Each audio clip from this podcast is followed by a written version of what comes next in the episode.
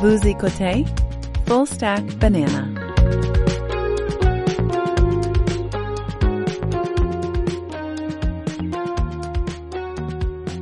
Bienvenue dans le Stack, je m'appelle Louis-Jacques Darvaux. Aujourd'hui, 15 décembre 2022, c'est la mise à jour hebdomadaire Pain aux bananes, où on mélange toutes sortes d'affaires qui ont retenu notre attention cette semaine. Et comme d'habitude, pour m'accompagner dans cette exploration, j'accueille Alex Gervais. Comment ça va, Alex? Ça va bien, toi? Oui, ça va bien. Tu sais, quand tu as des off-site corporatifs, il est convenu de faire souvent le jeu des deux mensonges, une vérité. Est-ce que tu te souviens d'avoir fait ça une fois? Pas dans un contexte corporatif, là, mais... Enfin, je me disais que dans tes mensonges qui pourraient être crédibles, c'est si tu disais que tu avais déjà été Père Noël dans un centre d'achat de Tokyo pour arrondir tes fins de mois dans un moment difficile. Honnêtement, ça pourrait, si t'embellais bien l'histoire, ça pourrait passer, là. Qu'est-ce que t'en penses? Ouais, mais tu sais, qu'est-ce que j'en aurais retiré, là? Du street cred de Père Noël, là? Est-ce que tu penses que je pense que les Pères Noël ont quand même dû faire un retour en force, parce que je sais pas qu'est-ce que ça a été, la vie a dû être dure pour les Pères Noël à temps partiel comme à temps plein dans les dernières années avec la COVID et tout. J'imagine que les choses sont redevenues à la normale, mais ouais. As-tu eu la chance d'aller de fréquenter un Père Noël récemment? Non, j'en ai vu un au centre d'achat l'autre fois, mais les enfants n'étaient pas particulièrement intéressés d'aller y jaser ça, là. Ils sont plus du genre, on va y envoyer une lettre, ça va être correct.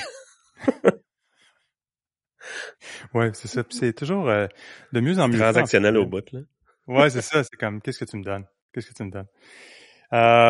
Écoute, cette semaine, je pensais vraiment, je m'étais dit jusqu'à hier qu'on aurait peut-être... on manquerait peut-être de matériel, puis je me suis dit, tiens, ça y est, on en est venu à bout, il y aura pas assez d'ingrédients pour qu'on se parle aujourd'hui, puis qu'on fasse notre mise à jour hebdomadaire. Puis finalement, tu vois, ayant réfléchi un peu à certaines choses qui ont, comme on dit, landé sur mon bureau cette semaine, je pense que j'ai suffisamment d'affaires pour qu'on jase un peu de certains trucs. C'est clair.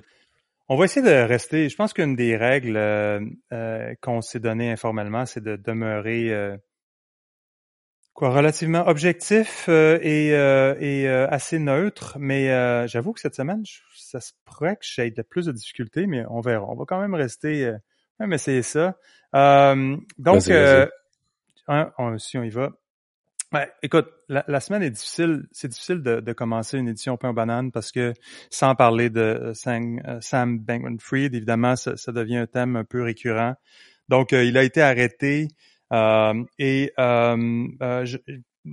sûr que c'est une histoire qu'on ne résumera pas à nouveau. Ça commence à être un peu de la vieille histoire, mais il n'a pas réussi à être libéré sous caution, selon ce que j'ai compris. Donc, je sais pas si tu as suivi un peu l'affaire.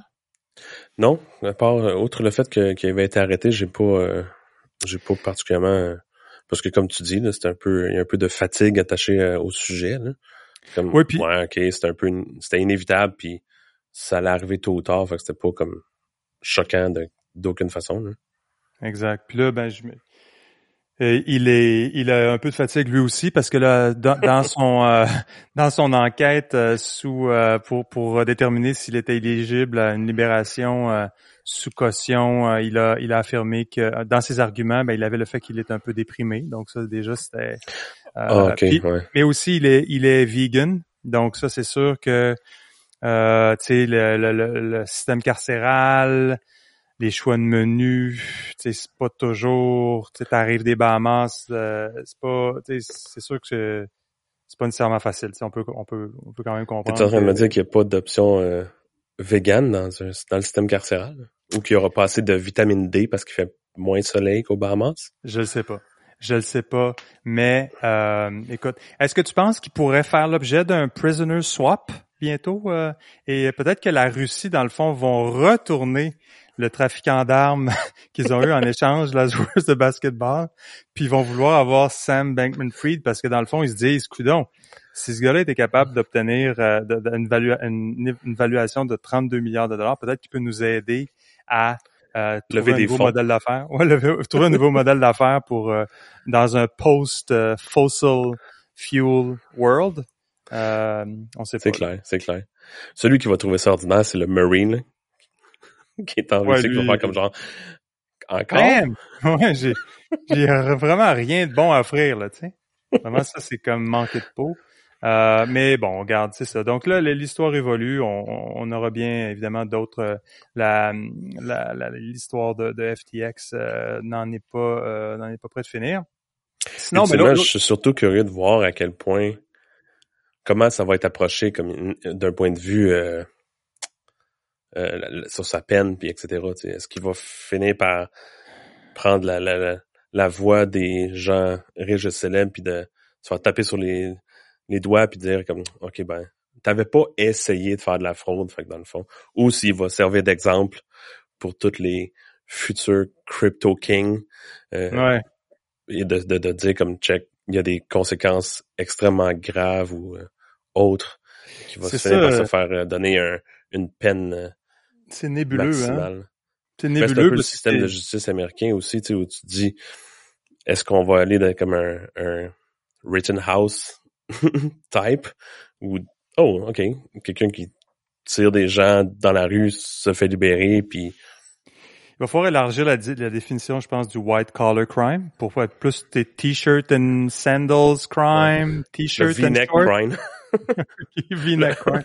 La définition de white-collar crime est plus assez large. Il faut vraiment faut être plus inclusif. Donc, la question qu'il faut qu'on se pose étant un épisode de Péon Banane, c'est surtout est-ce que SBF avait des Birkenstock? Ben... Considérant la qualité des Birkenstock et la réputation qui est, comme on le sait, plus à faire, c'est possible. Il n'y a vraiment pas d'autre choix, en fait, quand tu atteins ce niveau de célébrité-là. D'y aller Birkenstock, avec, c'est ton seul choix, là. Écoute, c'est très possible. Sinon, dans les autres sujets de la semaine, évidemment, il y a toujours ChatGPT. Donc, évidemment, on a parlé beaucoup. On en a parlé la semaine passée. J'avoue avoir moins passé de temps sur ChatGPT cette semaine que la semaine passée. Mais ma conclusion demeure toujours la même, c'est que je pense que c'est une évolution vraiment importante. Donc, tout le monde se gratte un peu la tête de quel genre de modèle d'affaires pouvoir développer autour de ça pour pouvoir... donc, il y a évidemment Lensa. Donc, j'imagine, est-ce que tu as joué avec Lensa? Ou tu veux prendre le temps de l'expliquer pour ceux qui connaissent pas Lensa, mais... Oh my! Je te dirais que je l'ai downloadé, je l'ai pas essayé. OK. Mais... Ben, ce que j'en comprends, ça doit être comme un peu tous les autres. J'assume que c'est un peu comme tous les autres applications de AI qui génèrent des portraits. Puis pour en avoir pu passer des tonnes et des tonnes sur mes différents feeds, j'assume que c'est un système du genre où tu uploads une vingtaine de portraits, selfies, et que l'algorithme ensuite... ou l'intelligence artificielle, on va dire, continue, extrapole tes physicalités pour les appliquer dans des différents portraits là, qui ont l'air d'être assez variés, mais aussi très répétitifs. Là. En tout cas, quand t'en as vu un, t'en as vu 1000. Là. Ouais, c'est ça. Ben, il y en a définitivement beaucoup. Ça semble pas mal à mode d'avoir son portrait en mode. En tout cas, il y a clairement un style qui est intéressant, là, mais bon, c'est juste c'est un exemple appliqué de comment tu peux utiliser une technologie comme celle-là pour pouvoir développer un modèle d'affaires vite qui s'enflamme tout à coup, puis ça se peut que ça soit... Que ça fizzle, hein? Ben, ça va fizzler, là, évidemment, mais sur le coup, quand t'es celui qui a parti cette start-up-là, ben, écoute, t'as un ticket to ride assez clair pour... pouvoir avoir plusieurs... Puis t'essaies de le traire autant que tu peux pendant aussi longtemps que tu peux. Évidemment, Puis il y a toujours une compagnie qui va être là à quelque part pour l'acheter à un moment donné. Là, puis le regretter une année après. Ouais, évidemment. Parce que souvent, c'est ça. Non, des fois, tu le regrettes ou c'est juste parce que tu veux éliminer un compétiteur. Tu sais, souvent, Adobe semblent souvent faire ça. Tu sais, ils finissent qu'à acheter la paix en achetant des compétiteurs. Puis après ça, ben, on n'en entend plus trop parler. Mais bref. Ce qui est intéressant, c'est de voir que autant ChatGPT est super intéressant d'un point de vue langage et texte, c'est le fun de voir que la technologie est aussi applicable dans le monde du visuel, tu sais. Ah, c'est sûr. Donc, tu trouves à couvrir énormément large. Tu sais, c'est pas juste un AI qui est capable de comprendre des mots. C'est... Ben, en fait, c'est pas... il y a plusieurs AI, là, mais tu sais, c'est le fun de voir qu'il y a des applications qui couvrent aussi large que ce soit texte, contenu, art, etc. C'est une compagnie qui vend du stock photography comme Shutterstock ou d'autres. Shutterstock. Shutterstock. Merci. Shutterstock. Je pense que ça risque d'être un petit peu difficile. Là. Mais c'est ça. Donc, il y a quand même des questions qui, moi, je me posais par rapport au travail un peu plus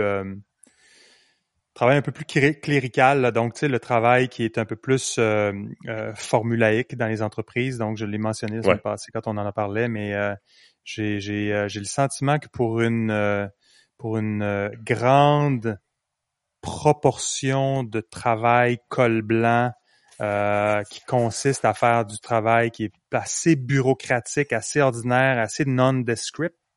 Ça risque d'être un peu difficile. Puis ça m'amène même à me demander, tu sais, c'est un peu un dilemme, mais dans le monde d'aujourd'hui, puis en envisageant le futur, sachant l'idée que la créativité exceptionnelle va être prisée, très prisée, mais la créativité...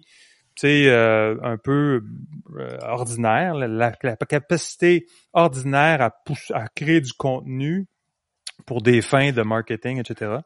Ça me semble être un endroit qui va être un petit peu plus difficile. Donc, je me demande quel conseil tu donnes à tes enfants. Tu sais, est-ce que tu leur dis, vas-y, va faire ton bac en commerce, puis tu iras travailler chez...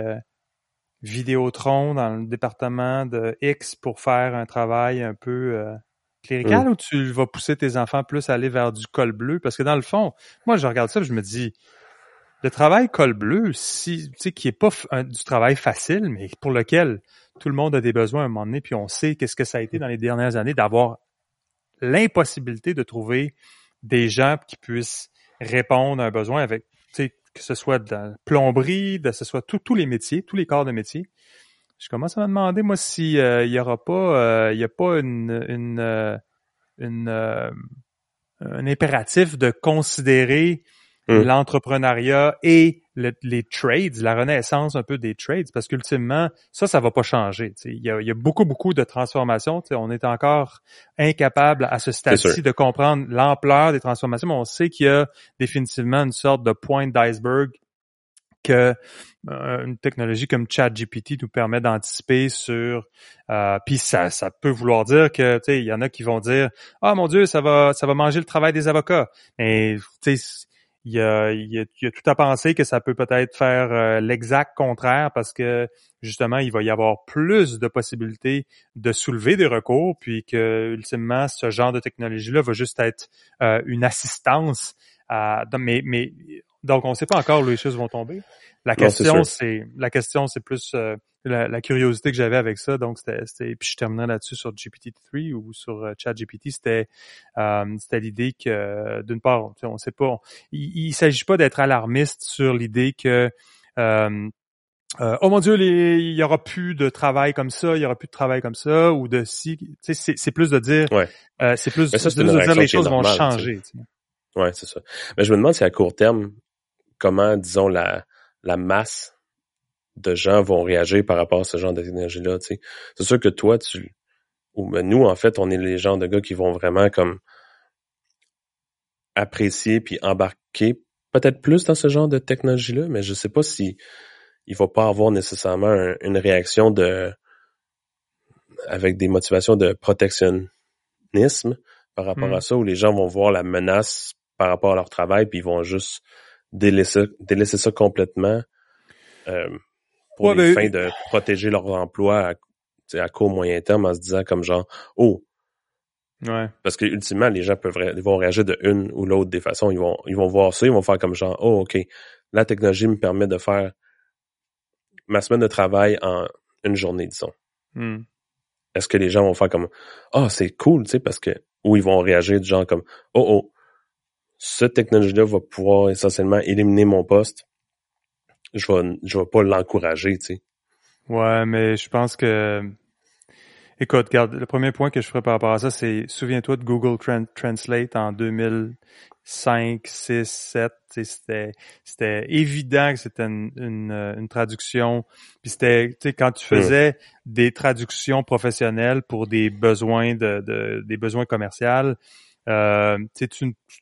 tu t'aventurais pas à faire du Google Translate à cette époque-là parce que ça aurait été risible. Puis tu ne le prenais même pas comme base. Puis je pense pas qu'il y avait de traducteurs à ce moment-là qui se sentaient vraiment menacés par Google Translate. Je peux dire qu'aujourd'hui, c'est devenu que les clients vont prendre des traductions, que ça vienne de Google ou que ça vienne d'autres outils, mais la traduction est très, très, très, très bonne. Fait que dans le fond, si tu es un traducteur, ce qu'on te demande maintenant, c'est de dire, peux-tu juste regarder ça, puis on va te payer moins cher parce que, en passant, on te donne 90% du truc déjà traduit. Là, le traducteur va te dire non, c'est pas vrai, parce que moi, quand il faut que je reprenne cette affaire-là, puis que je fasse du sens comme il faut que essentiellement je réécrive la chose, puis il faut que je retraduise.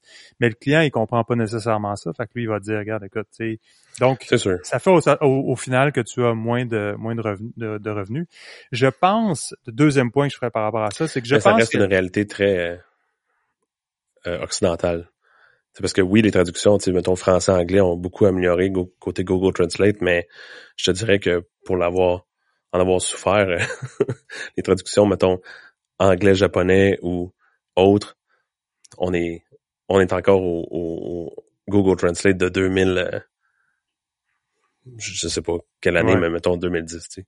Mais là, il y a... en arrière, tu sais. Quand tu commences à rentrer des langages autres que l'anglais ou les latins, disons. Exact. Le seul problème, c'est que là, la technologie est beaucoup plus exponentielle, puis ça change dramatiquement. Ça va rattraper, c'est sûr. Fait que, tu sais, je pense que puis l'ampleur, donc là, on parle de traduction, mais l'ampleur, quand ça s'applique maintenant à peu près à tout le monde, que ce soit dans le domaine de la santé, que ce soit dans tous les domaines où il y a de la production de contenu et où il doit y avoir une interaction avec du contenu, pense à tout l'environnement où il y a des formulaires, là. Où il y a quelqu'un qui doit te poser une question, t'offrir deux choix et t'envoyer des courriels pour ça et tout. Ça, c'est sûr qu'il y aura plus un besoin pour ça. Mais ce que je pense va être difficile, c'est pour les gestionnaires en entreprise, ça va être difficile. Ça va être une période difficile où il va y avoir, je pense, une explosion de formes de contenu. Parce que là, une fois que c'est un rôle de mid-manager dans une entreprise et que ton rôle est plus ou moins clair, là, t'essaies d'avancer un peu. Je dirais pas totalement pousseux de crayon, là, mais disons une job avec un haut taux de clérical, puis pour lequel l'évaluation du travail est pas si facile que ça. Là, t'as quelqu'un qui peut pousser beaucoup de contenu. Puis si tu es un gestionnaire, ben là, tu vas avoir des emails de plus en plus sophistiqués, longs, parce que, écoutons, je peux t'envoyer toutes sortes de choses en t'expliquant là avec beaucoup plus de capacité ce que j'aurais été obligé d'écrire moi-même, puis que ça aurait paru, puis ça aurait pris du temps. Là, la barrière à l'entrée, à la publication de masse énorme de contenu va faire en sorte que les gens qui travaillaient beaucoup vont devoir encore plus travailler. Si tu es un gestionnaire d'une équipe, attends-toi à ce que tu ailles à terme énormément de volume, parce qu'il y a des gens pour qui c'est le volume qui est leur travail. C'est comme « Voici tout ce que je fais, regarde tout ce que j'ai fait. Est-ce que c'est pertinent? Est-ce que c'est clair? Est-ce que ça s'en va dans le bon sens? » Pour beaucoup d'employés, c'est pas super bien mesuré si leur travail est clairs ou non. Ils ont un rôle, ils ont une position. Puis quand on le voit sur des appels Zoom où tu as 15 personnes sur un appel où il devrait en avoir une personne et demie, ben tu le sais qu'il y a des gens qui sont juste là pour... Puis c'est un rôle un peu participatif. Puis qu'il y a des entreprises qui ont de plus en plus, je trouve, un rôle qui ressemble à celui de nos BNL, là, où ils, essentiellement, sont là pour garder le tissu social en place. Un acte de présence, hein? Ouais. Ben oui, parce que quelque part, faut que les gens travaillent, mais c'est ça. La COVID a changé beaucoup de choses en renvoyant les gens à la maison. Et là, tout à coup, les pratiques managériales, on peut pas changer à part l'implantation in extremis de nouvelles technologies. Puis là, on s'est pas encore tout à fait remis de ça. En tout cas, il n'y a pas encore de grande révolution sur les façons de travailler qui a eu lieu. Il y a encore bien des gens dont on ne sait pas trop qu'est-ce qu'ils font exactement. Puis là, on arrive avec une situation où tu peux avoir des gens qui utilisent la technologie pour vraiment... noyer le carburateur, là, qui est de mettre de plus en plus d'alimenter la machine, puis ça va devenir, je pense, assez difficile. Bref, ChatGPT, encore pas mal de choses qui se passent de ce côté-là. Sinon, un point que je trouve intéressant que j'ai remarqué récemment, tu mentionnes le côté Lensa app puis toutes les profile pictures et compagnie, là. Voilà une couple d'années, il y avait une app qui avait fait pas mal le même genre de... Ça avait fait le tour. Ça s'appelait, je pense, Face App. Puis les gens utilisaient ça, t'uploadais un selfie, puis l'application utilisait un AI pour te vieillir d'à peu près 30-40 ans, tu sais, pour voir qu'est-ce que tu pouvais avoir de l'air quand t'étais vieux, tu sais. Puis dans le temps, à peu près tout le monde réagissait. Un commentaire sur deux réagissait genre comme « Ah, tu sais, vous donnez votre photo à... » Des compagnies vont maintenant pouvoir avoir votre savoir à quoi vous ressemblez, etc. Puis tu sais, tous les risques d'invasion de vie privée que tu peux imaginer. Tu sais. Puis on est 3-4 ans plus tard maintenant, des applications comme Lensa App sortent où les gens uploadent 20 selfies pour être capable d'avoir un AI de tous les angles. De tous les angles possibles. Puis il y a à peu près aucun commentaire par rapport à cette. Ouais, puis, à la même situation. Apple avec le face recognition, tu sais, la reconnaissance faciale. Mais c'est drôle de voir à quel point les gens deviennent rapidement confortables avec ce genre de technologie-là, tu sais. Que ça prend juste 2-3 ans, puis maintenant, c'est comme... Le monde, ça part en peur avec un selfie, il y a 3 ans. Maintenant, c'est comme, t'en veux 20? Pas de problème. S'il y a un cadeau, là, ou un prix... Il y a personne qui fait de commentaire, là. C'est ça. Non, c'est il y a des choses qui ne changeront pas sur la nature humaine. Sinon, parlant de choses qui font une apparition régulière dans ce modeste programme, c'est Twitter évidemment qui donc la saga se poursuit avec. On a parlé la semaine passée des Twitter Files, donc tout cet inventaire de documents qui ont été partagés à des équipes de journalistes indépendants. Donc, ça, évidemment, ça se poursuit. On en découvre plus de deux côtés, je dirais. Donc, il y a le côté... évidemment, il y a tout le côté de l'éthique autour de la censure, de la relation avec différentes autorités, dont la NSC, le FBI, donc des autorités gouvernementales, et là aussi les tendances, l'adhérence... l'idéologie politique présente au sein de la compagnie qui influençait beaucoup les décisions de modération. Là, évidemment, cette semaine, l'histoire était plus reliée au fait que Elon Musk semble vouloir aussi faire son propre style de modération. Donc, on n'est pas encore à une situation où on a une modération purement algorithmique qui soit indépendante des biais qui sont associés à des orientations politiques ou autres. Donc ça, c'est quand même... Donc ça, c'était la première chose. Et puis, Jack Dorsey a écrit un texte aussi, donc énonçant 3 principes, parce qu'évidemment, il est un peu au cœur de tout ça, parce que maintenant que Twitter est à cœur ouvert à tous les niveaux et que the gut is spilled on the floor, là, c'est comme, t'étais où, toi, qu'est-ce que tu faisais à l'époque où t'étais CEO? Donc, il disait, bon, les trois principes qu'il disait, c'est les plateformes de réseaux sociaux doivent être résilients face au pouvoir corporatif et gouvernemental, que seulement les auteurs originaux de leur contenu peuvent retirer ce contenu-là qu'ils produisent, puis la modération est la meilleure modération est implémentée par les algorithmes plutôt que par les humains. Je traduis mais bon. Je trouve ça quand même intéressant de voir. Tu sais, je pense que Jack Dorsey est un gars qui a un compas moral assez affûté.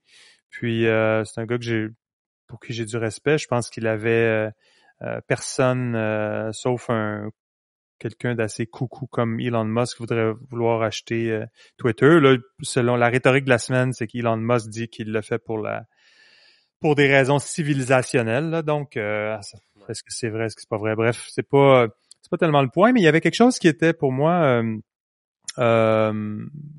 intéressant, qui s'est beaucoup discuté quand on lit les documents qui sont sortis dans les Twitter files, c'est la question de civic integrity.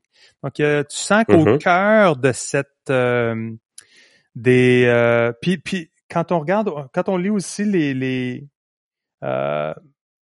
c'est pour ça que je me permets d'en reparler, parce que au-delà du côté plus comment dire, sensationnel, là. Sensationnel, côté, Twitter, faut en parler parce que c'est le sujet du jour. Je trouve qu'il y a quelque chose d'intéressant quand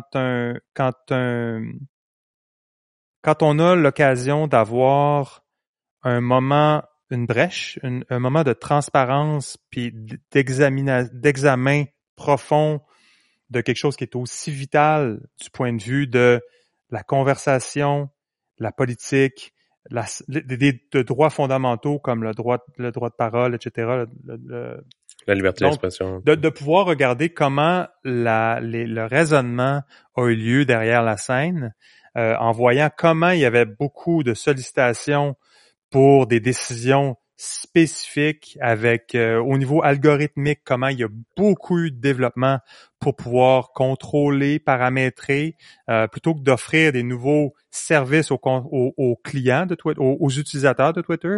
C'était beaucoup plus pour modérer. Le développement, c'est beaucoup plus fait au niveau de la modération. Ça, c'est Jack Dorsey qui le dit dans son mea culpa. Il dit, on aurait dû passer plus de temps à développer des features pour les utilisateurs que de trouver des façons d'encadrer ce qu'ils disent, tu sais.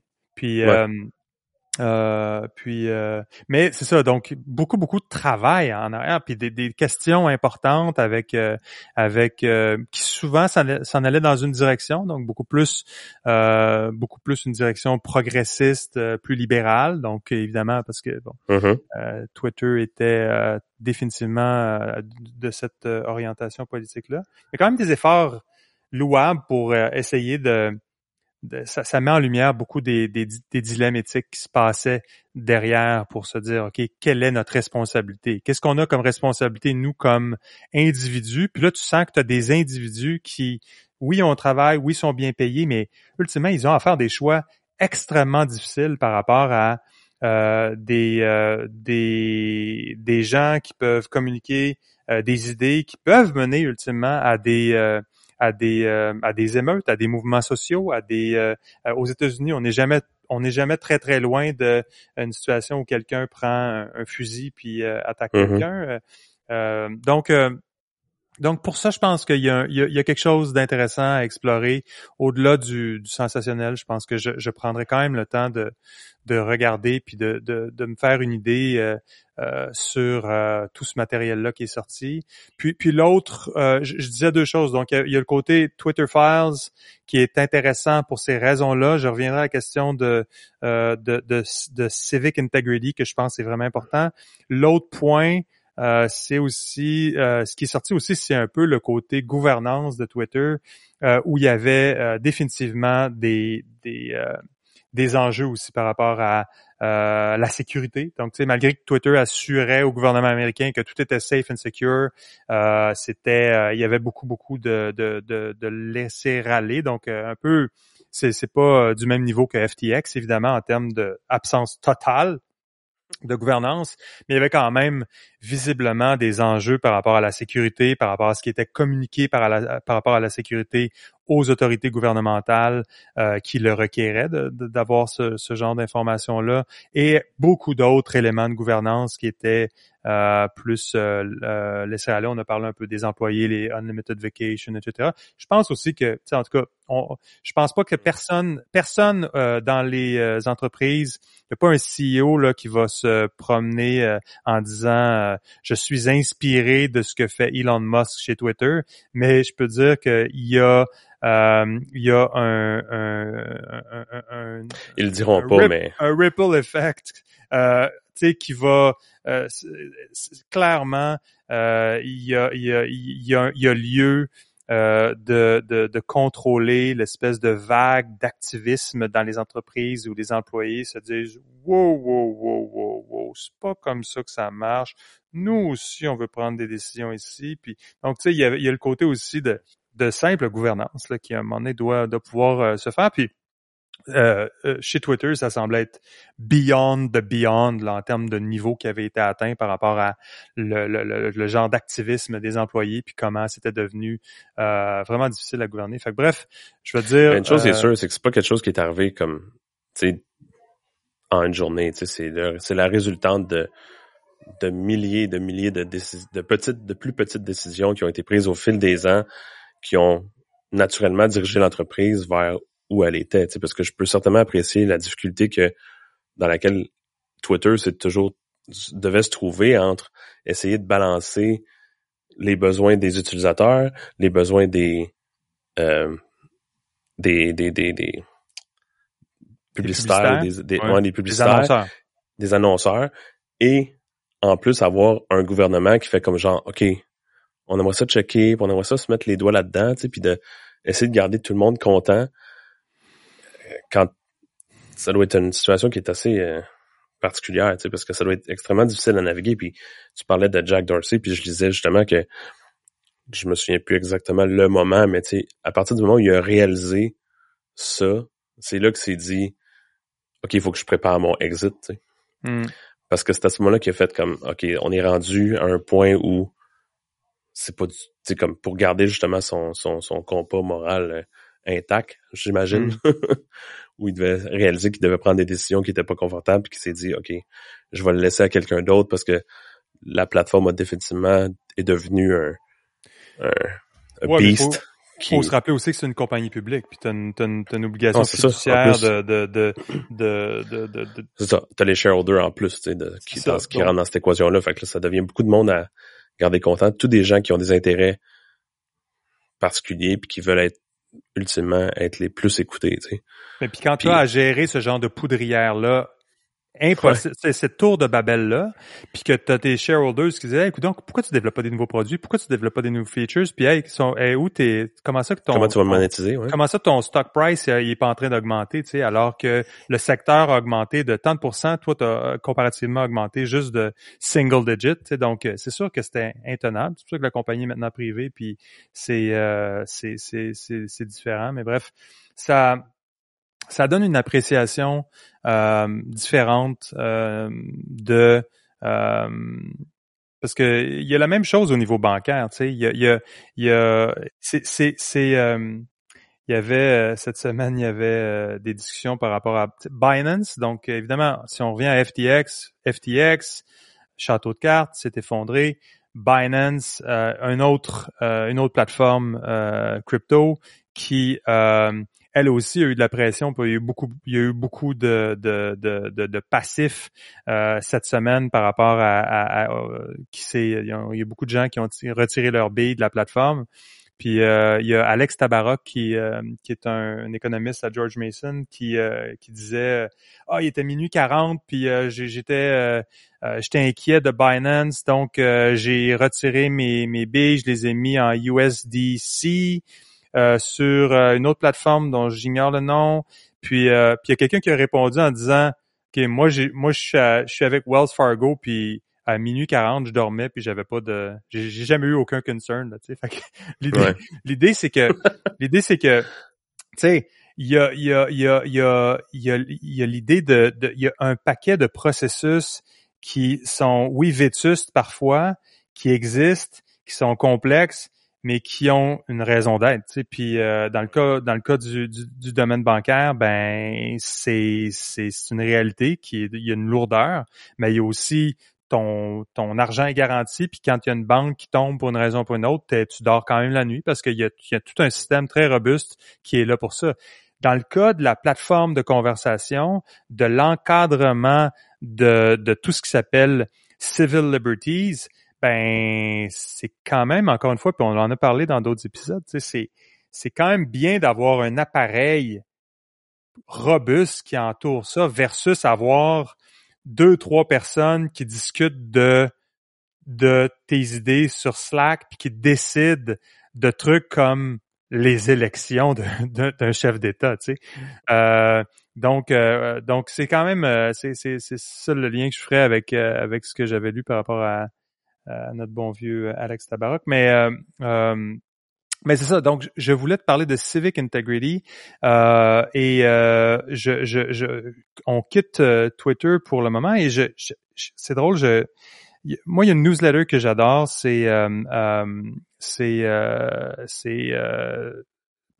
fait partie de Common Sense. Donc, Common Sense, c'est Barry Weiss, j'en ai déjà parlé souvent, là, mais Barry Weiss, ancien journaliste du New York Times, a quitté avec quand même assez de fracas il y a un an et demi, je pense, a créé sa propre, comme tout le monde, newsletter, ouais. Newsletter sur Substack.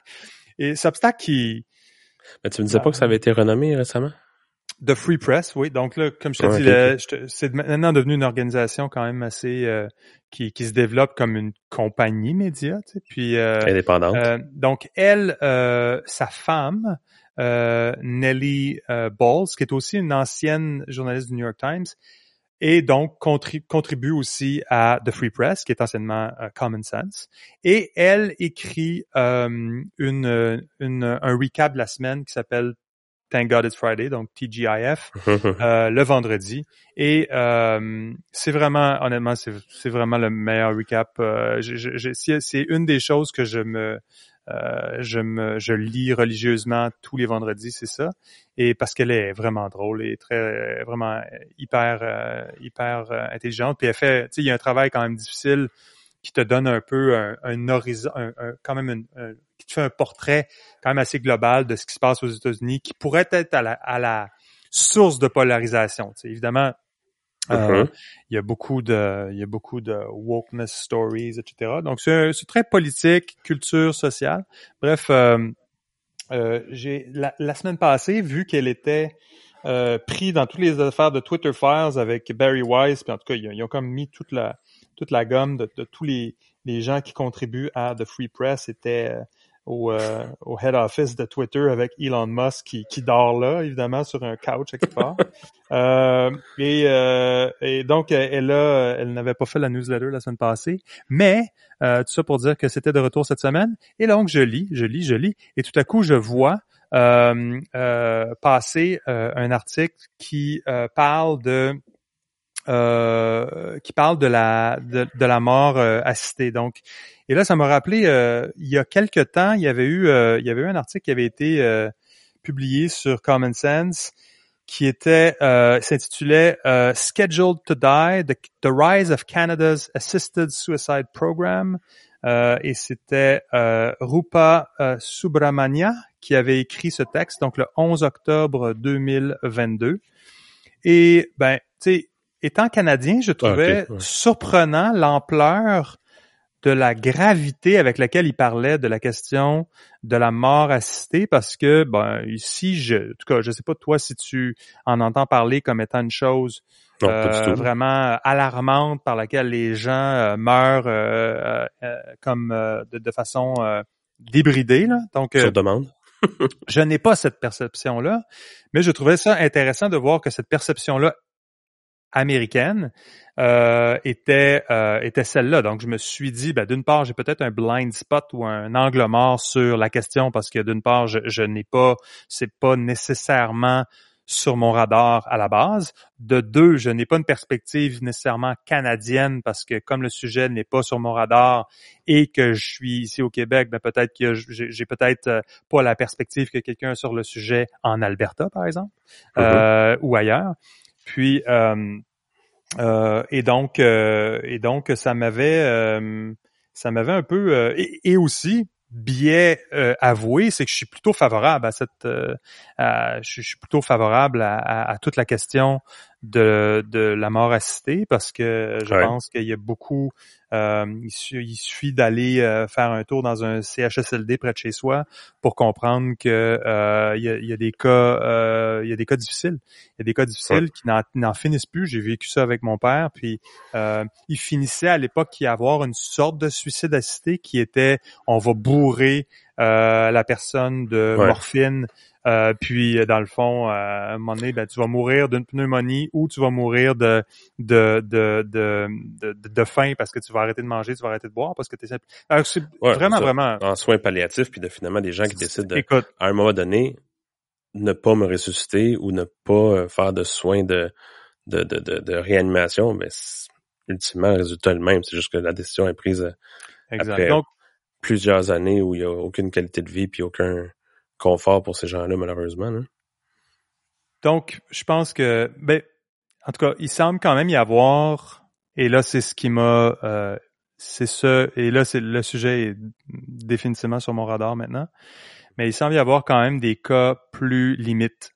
Donc, moi, mon réflexe était évidemment de penser aux cas qui sont les cas de fin de vie où il te reste peut-être 5 semaines à vivre et tu vas réduire ça à 1 semaine pour t'éviter d'être 4 semaines dans une situation difficile. Donc là, on parle de personnes âgées. Mais quand il s'agit maintenant de cas, et c'est ce qui est relaté dans cet article-là du 11 octobre, et qui était une situation d'un jeune homme de 23 ans qui est dépressif, diabétique, qui a perdu la vue d'un œil, qui a pas de job, qui a pas de copine, son futur est incertain et qui, lui, se dit « je veux avoir de l'aide médicale à mourir » et qui contacte un centre. Et là, on tombe dans une histoire qui est totalement transactionnelle, qui est comme « oui, ok, voici le formulaire, tu vas remplir ça, tu vas te présenter à 8h30, à 8h45, l'infirmière va venir te voir, normalement, ça devrait prendre à 9h, ça va être terminé, cette affaire-là. » Puis là, l'histoire et d'une mère qui tombe sur cette information-là. Donc, tu as un fils de 23 ans, tu tombes sur cette situation-là où tu apprends que ton fils, qui est fonctionnel, là, on n'est pas dans une situation, j'admets d'emblée que la situation est difficile. Physiquement, il est en santé, dans un sens. Oui, puis je n'ai pas la capacité de juger le day-to-day de cette affaire-là, mais là, tes parents. Puis t'apprends que ton fils de 23 ans, il a un rendez-vous dans 2 semaines pour recevoir de l'aide médicale à mourir. Ton fils n'en a peut-être pas parlé. Puis là, tu as 2 semaines pour pouvoir trouver une façon de pouvoir prendre position puis aider par rapport à ça. Et ça, je pense que c'est une question difficile. Je pense que c'est une question... Là, c'est une question difficile, c'est une question qui n'est pas simple, puis c'est pas la question que moi j'avais dans mon framing quand je réfléchissais à l'aide médicale à mourir. Puis quand tu commences à regarder le langage qui est utilisé, qui est celui de d'un langage très très technique, tu sais, technique, c'est. Parce que c'est comme s'ils se bookaient un Zoom call. Ouais, puis là dans les voici ce qu'il faut que tu amènes. Tu sais, amène ta carte. Il faut que tu sois plus que 18 ans. Il faut que tu aies ta carte du Ontario Health Insurance Plan, la OHIP card. Puis là, ça disait au niveau de ce que la personne avait enregistré, la mère de famille de cette histoire-là avait enregistré de la conversation. You have to have suffering that cannot be remediated or treated in some way that's acceptable to you. OK, fait que là, on tombe à quelque chose d'intéressant. C'est comme, selon ton critère subjectif à toi, hein, et là, rappelle-toi, là. Qui n'est pas un professionnel médical, hein? Ouais. Qui es-tu pour dans toutes les situations, puis c'est la même chose, on est dans le même corridor que les transitions, les chirurgies, visant à inciter une transition de changement de sexe chez les adolescents, où tu n'as pas nécessairement toute la capacité, l'infrastructure, le firmware pour être capable de prendre des décisions éclairées sur des sujets qui sont irréversibles, mais où on a une tendance à se dire, d'être très, très, très progressiste, très libéral, à dire, mais dans le fond, si toi, tu penses que tu en es rendu là, toi, du haut de tes... dans ce cas-là, évidemment, pour la mort assistée, c'est plus que 18 ans. Pour ce qui est des transitions chirurgicales, encore une fois, c'est pas un sujet qui est hautement placé sur mon radar, mais définitivement, ce n'est pas juste des anecdotes, là. On parle beaucoup plus de, il y a beaucoup plus de situations où il y a des adolescents qui passent à travers ce processus-là, mais il y a quand même quelque chose de corser, là, ici, là. Quand même quelque chose qui est complexe. Éthiquement, c'est extrêmement, extrêmement complexe. Puis, j'écoutais un médecin canadien qui disait quelque chose du genre... mais, tu sais, on est rendu à un tel niveau de sophistication du point de vue de la compréhension des maladies mentales que... Puis aussi... Tu sais, essentiellement, dans le fond, on est tellement... La profession médicale est tellement compétente, là, que dans le fond, il y en a... Les choix sont très clairs. Si quelqu'un est rendu là, c'est parce que on a tous les gates, là, c'est tellement étanche, il n'y a pas d'erreur. Dans le fond, la personne est vraiment rendue là. Il n'y en avait pas d'autre solution. Et là, je voulais sauter de ma chaise, là, mais bref. C'est hallucinant. Bref, il y a quand même quelque chose de... je pense d'important à s'intéresser là-dedans. Évidemment, les États-Unis... Tu sais, la question de l'assistance à mourir est très proche de du débat sur l'avortement, tu sais, parce qu'il s'agit à quelque part de prendre une décision qui a des conséquences de vie ou de mort, là. De vie ou de mort, avec des décisions qui peuvent parfois être influencé par des contextes compliqués, puis aussi des schèmes de référence éthiques qui sont aussi donc puis on n'a pas au Canada. Pourquoi t'as entendu parler de ça par une newsletter américaine versus l'avoir vu dans les médias au Canada, tu sais. Ouais, puis c'était aussi effectivement les États-Unis sont beaucoup plus facilement sont plus rigides ou à tout le moins plus outrés des questions de prendre des choix à mourir, puis l'avortement, comme tu le dis. Hein? Exact. Puis là, c'était, comme je te dis, initialement, il y avait le côté, je me sentais... tu sais, comme des fois, on a... quand il y a des événements... mettons, des événements politiques à quelque part, une sorte de rébellion, des mouvements sociaux... De l'extérieur, on a toujours l'impression que c'est pire. Puis quand on parle à quelqu'un qui est sur place, on dit, écoutons, on entend parler, apparemment, il y a des émeutes et tout, puis les gens sont comme, non, finalement, nous, la vie est normale. Tu sais, donc, je pense que peut-être une sorte de... C'est peut-être perçu ce qui se passe au Canada avec la mort assistée comme étant plus grave que ça l'est en réalité. Ouais. Je ne peux pas me prononcer, je n'ai pas analysé des chiffres. Il y a des chiffres qui sont là en termes de nombre de personnes qui ont requis l'aide médicale à mourir, etc. Je ne veux pas entrer là-dedans. La raison pour laquelle je voulais te parler de ça, c'est que ce qui m'avait fait m'étouffer en prenant mon café ce matin, c'était que Nelly mentionne la maison Simons dans la newsletter d'aujourd'hui, et elle parle d'aide médicale à mourir, elle nous parle de Simons, puis là, moi, évidemment, je suis tout à fait... Ouais, tout de suite, t'es comme, c'est quoi le rapport, là? Ben, oui, parce que, bon, moi, je suis un gros fan de Simons, encore une fois, tu sais, quand t'es un gars de Québec, personne de Québec ne peut pas être... on a le Simons tatoué sur le cœur, parce que c'est un magasin qui a une grande réputation, puis que j'aime beaucoup, puis dont j'ai toujours beaucoup aimé le style corporatif, tu sais, en termes de attention aux détails, service à la clientèle, patience, capacité à penser long terme. Ça a été très long avant qu'ils partent de Québec. Ça va s'en venir à Montréal, ça a pris comme 100 ans. Après ça, là, ils sont en expansion, évidemment, à travers le Canada, parce qu'ils ont pas eu le choix ayant été eux-mêmes attaqués par d'autres joueurs qui sont venus ici. Puis aussi, le commerce électronique a beaucoup changé, mais la donne pour eux. Mais le point que je voulais faire et que j'ignorais parce que, comme tu sais, je suis un peu déconnecté de ce qui se passe dans mon propre patelin, étant pas tellement intéressé à tout ce qui est ce qui est sur nos plateformes habituelles comme TVA et les autres. Je n'ai donc pas vu passer cette campagne de Simons qui s'appelle « Tout est beauté ». Et qui visait justement à aborder la question de la mort. Et donc j'ai été confronté à ça ce matin. Donc j'avoue, et là tantôt j'ai parlé de civic integrity. Quand on parlait de Twitter, donc Twitter, il y avait la question de civic integrity qui était au cœur de l'affaire. Puis et là, je me suis vraiment posé la question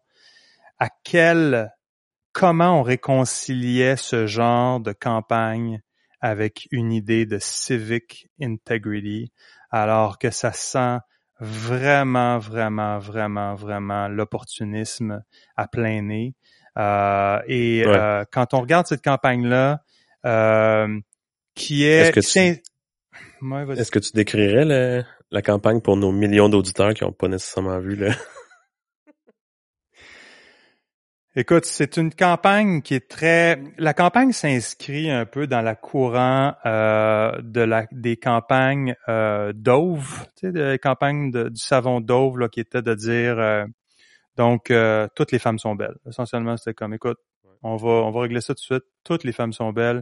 Accepte-toi. Puis, campagne, je pense pas qu'il y ait un pitch de marketing, de publicitaire, qui n'est pas, ne mentionne pas la campagne Dove à un certain moment donné. Quand il s'agit de faire une campagne qui est purpose-driven. Donc là, c'est l'idée de dire, là, nous, on va s'élever.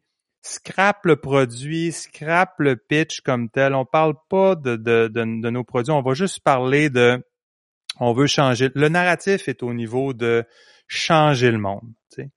Puis, on se souvient aussi que des gens comme Sam Bankman-Fried aussi, tu sais, c'était on veut changer le monde. Là. C'est clairement pas une nouveauté. C'est pas une nouveauté que de vouloir utiliser ça pour des fins commerciales.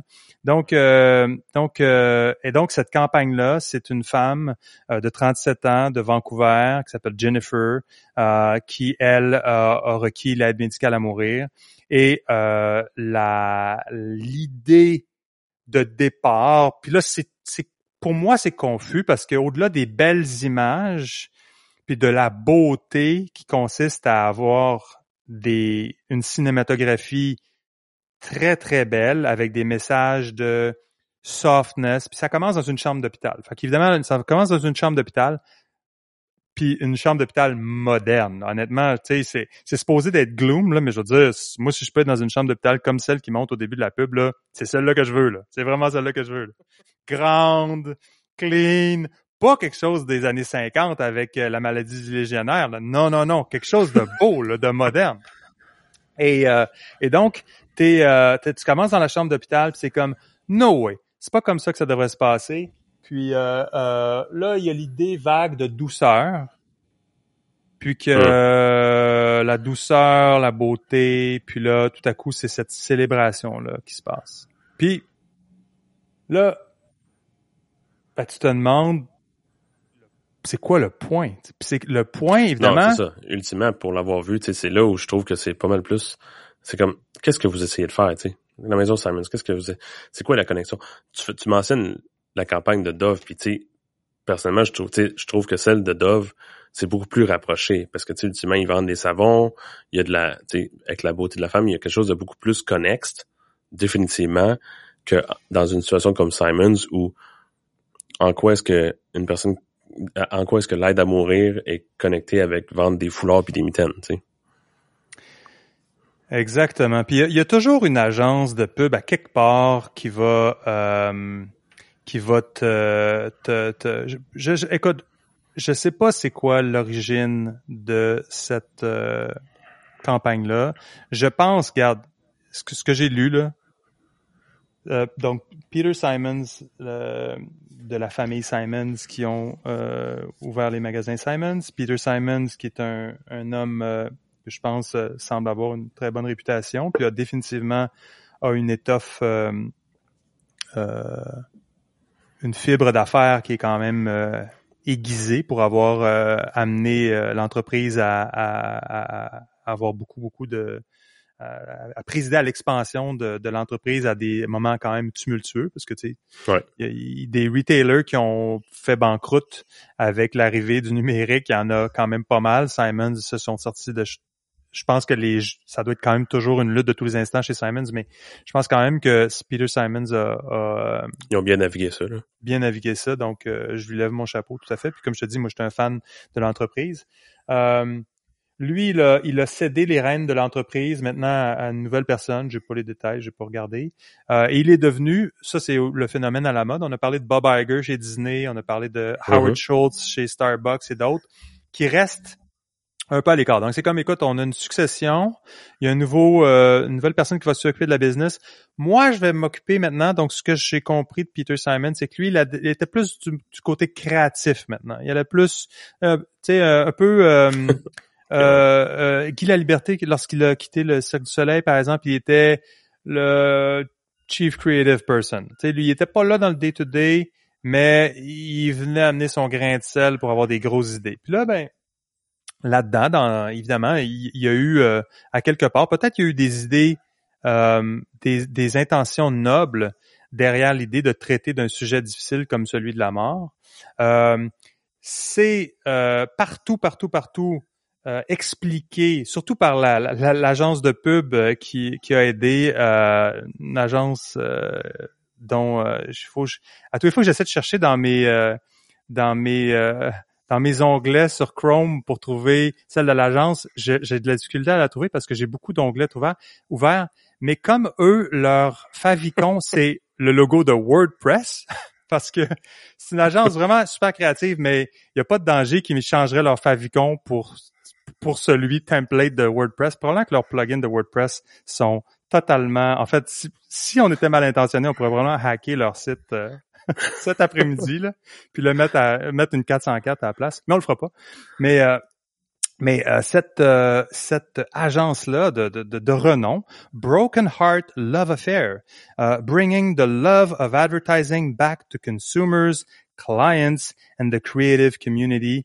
Et là, c'est un phénix. Le logo, c'est un phénix qui définitivement... Ouais, okay. Donc, clairement, c'est du brand transformation stuff.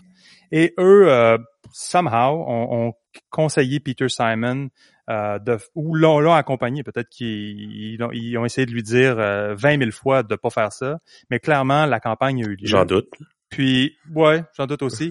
Puis, dans l'explication, écoute, c'est vraiment à mourir de rire quand on lit une entrevue avec un certain Jay Something de cette agence-là qui dit « Peter évolue vers un rôle beaucoup plus créatif. Dans le cadre de ça, il a fait une introspection sur son rôle, le rôle de la société, blablabla. » Même pitch qu'on voit partout. Donc, probablement le même pitch que Rolex avec leur truc au Tchad, qu'on a parlé la semaine passée. Et là, il disait, ce que Peter nous a demandé de faire, c'est de fournir davantage une déclaration. Je traduis, là, c'est en anglais, là, c'est du Google Translate, hein, en passant. Google Translate, Total AI. Une déclaration pour amener les gens à réfléchir à leur vie et à la façon dont ils vivent leur vie et comment, sortant d'une période particulièrement difficile dans la société, nous devrions regarder le monde qui nous entoure. Donc, l'histoire de Jennifer est un excellent moyen d'inspirer les gens à penser différent le monde. Et ça, c'est, quand on dit sortant d'une période particulièrement difficile dans la société, là, on parle de la période COVID où tu pouvais pas aller à l'enterrement de ta grand-mère, là, tu sais, parce que il y avait un mask mandate pour des raisons qui demeurent encore à essayer de comprendre du point de vue des autorités sanitaires, mais tu ne pouvais pas aller à l'enterrement ou voir quelqu'un parce que tu pouvais te faire arrêter par la Sûreté du Québec. Mais sortant de cette période-là, on aurait vraiment besoin d'avoir une entreprise qui vend des fringues, qui vient nous dire exactement comment est-ce qu'on devrait regarder le monde. Et ça, c'est le gars, le génie publicitaire qui nous explique comment ça. Et il dit aussi, c'est nouveau pour une marque de sortir et de se concentrer davantage sur la transformation des perspectives des gens et de ne pas considérer cela comme un projet commercial. Donc, évidemment, c'est pas un projet commercial. Oh non, mais non. Même chose comme quand l'armée américaine te disait « be all you can be » pour te recruter, ou bien quand Coke disait « I'd like to buy the world of Coke », c'était pas pour transformer des perspectives. Hein? Il n'y a jamais eu d'ambition commerciale pour que Coke te fasse boire plus de Coke. Ça n'a jamais été ça. C'est toujours été, si seulement l'humanité peut être plus heureuse, ça va. Alors, partout, écoute, dans toute l'entrevue, le but n'est pas de vendre quoi que ce soit. Non, il n'y a aucun. C'est vraiment juste la façon dont les gens voient le monde. Et tout comme Elon qui nous dit que dans le fond, la seule raison pour laquelle il a acheté Twitter, c'est pour le futur de l'humanité. Puis, et ça, c'est. Mais quand on regarde, quand on pense le contexte de la pandémie, la réalité de la mort qui s'est manifestée aux portes d'à peu près tout le monde, l'impact sur l'éducation des enfants, la maladie mentale, le suicide, qu'on parle de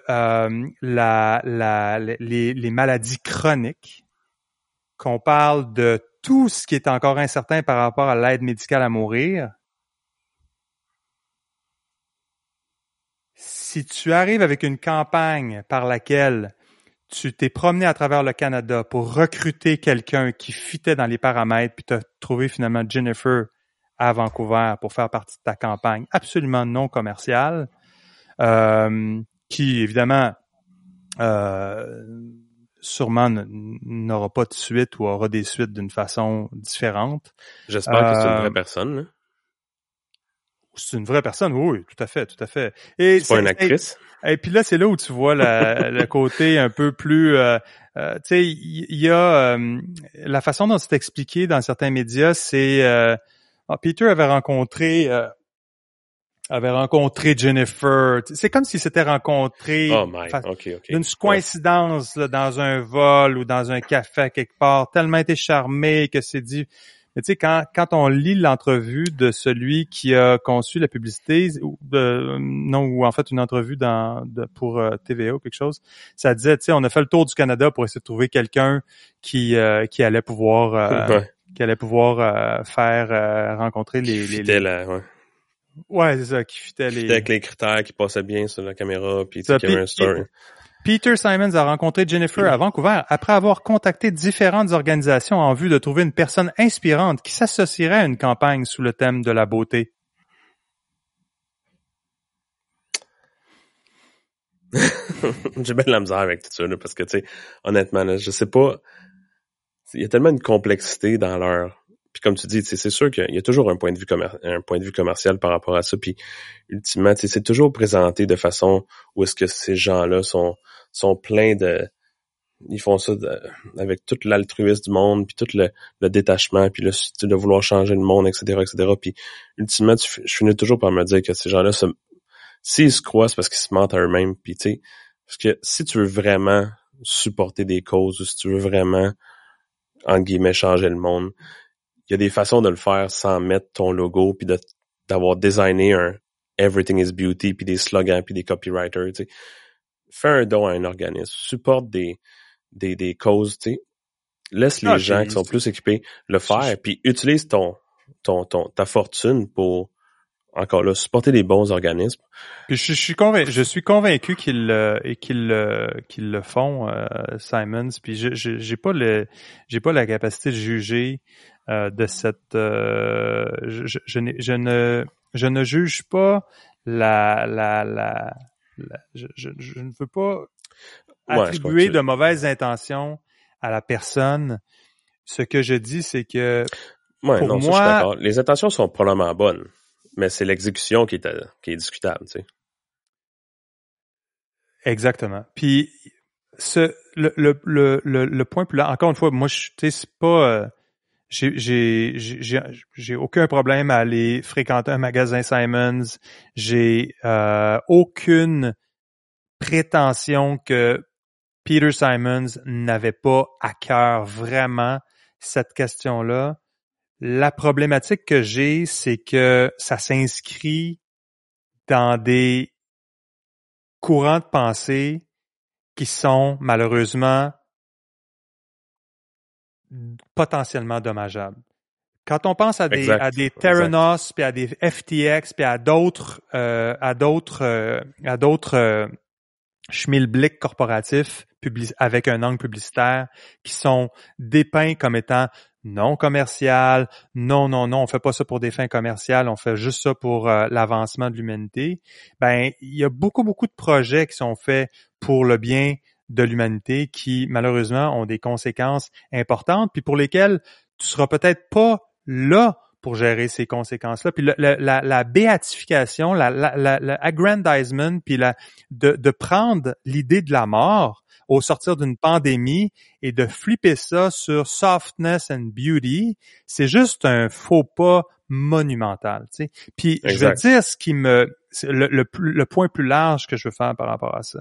Il y a un gars que j'aime bien qui s'appelle Jim Roth, qui a un podcast qui est intéressant. Puis il y avait une conversation, j'avais pris le temps d'en faire le transcript. Donc et il disait, il parlait d'une évolution au niveau du corporate ethos, donc l'éthique corporative entre les années 70 puis les années présentes. Puis écoute, c'est pas clair que c'est,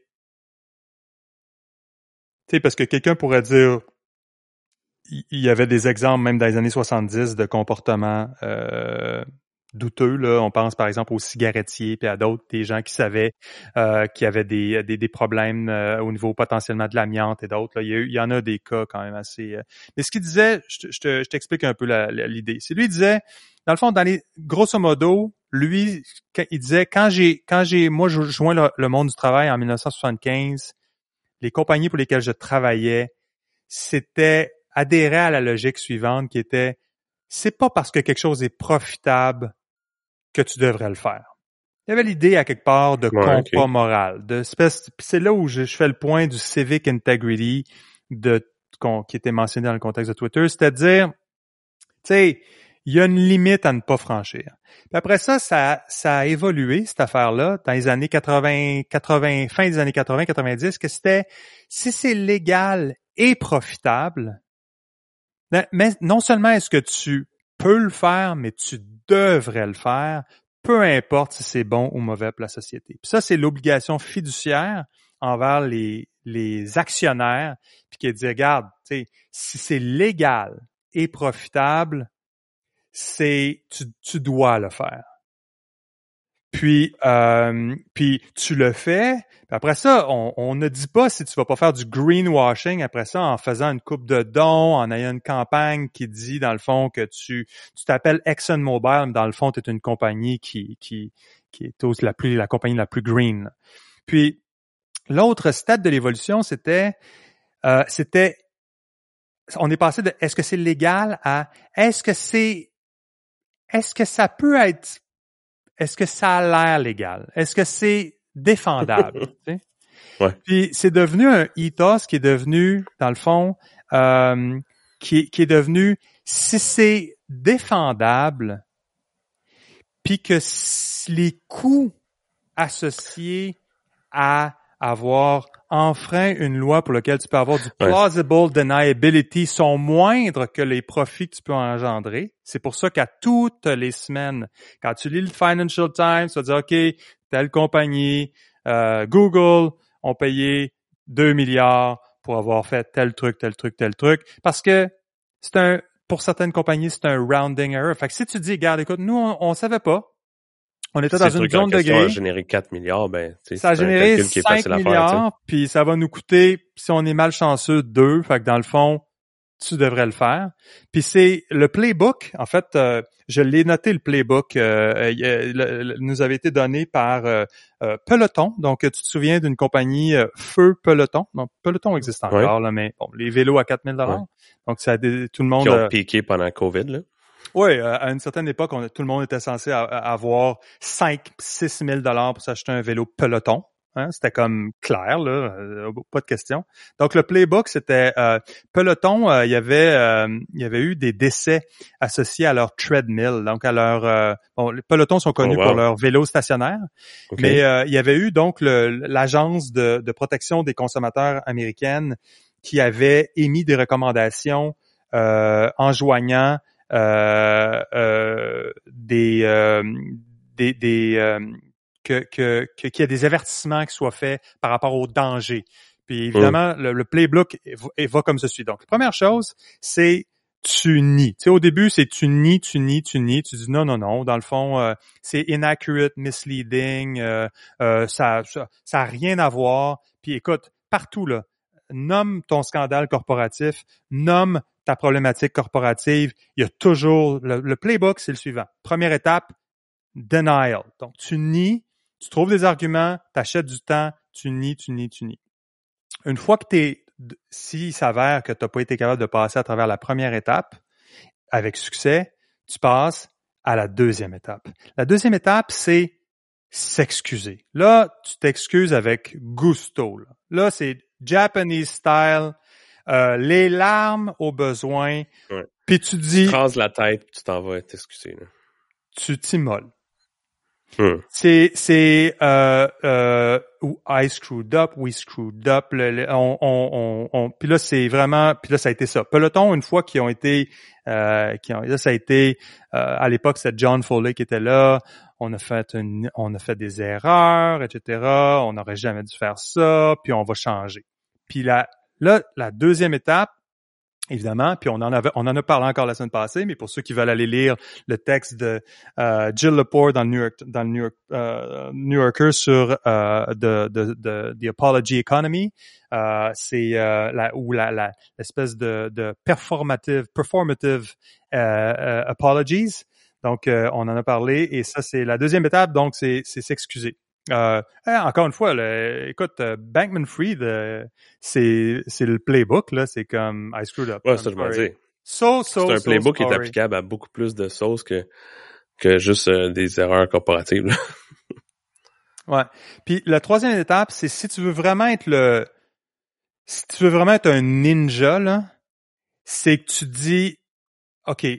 D'une part, on n'avait pas toutes les informations, première étape, on engeait dans le néant un petit peu, mais dès qu'on a su, on a vraiment pris toutes les mesures, puis on est vraiment désolé, puis ultimement, we screw up. La troisième étape, c'est que tu dis, on va devenir un leader là-dedans. On a tellement appris que là, on va partir une fondation, on va donner 1 million ou plus d'argent à une sorte de fondation, puis on va devenir les leaders de cette affaire-là. On va devenir les champions de toute catégorie.